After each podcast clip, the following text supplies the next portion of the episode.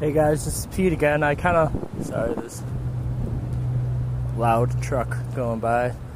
Um, I guess I kind of forgot to say the outcome, at least with like the the uh, uh, what you, the disciplinary action. Uh, so obviously, you know, the school knew about it because they had campus security come.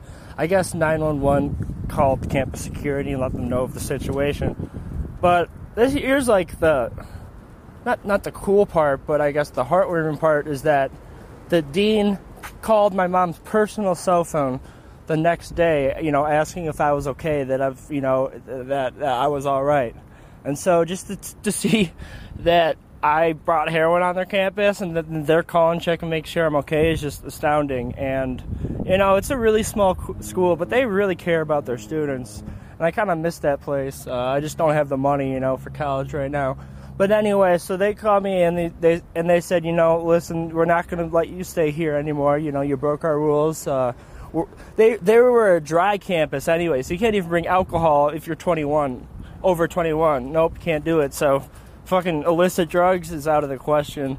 So you know, but they said we would like to see you come and, and uh, commute to classes. You know, they they said it's just it's just not going to be safe for you living on your own. So we want you at home where you know, you'd have people people around you keeping you safe. So um, that you know, at first I'm like, wow, they're kicking me out of my dorm. But then, you know, a couple weeks later, I'm like, wait a minute, they're still letting me go to classes. Like, that's actually really amazing that they're actually con- concerned for my safety and well-being. So, um, so yeah, thanks for listening, guys. And um, Matt Bennett, you're awesome.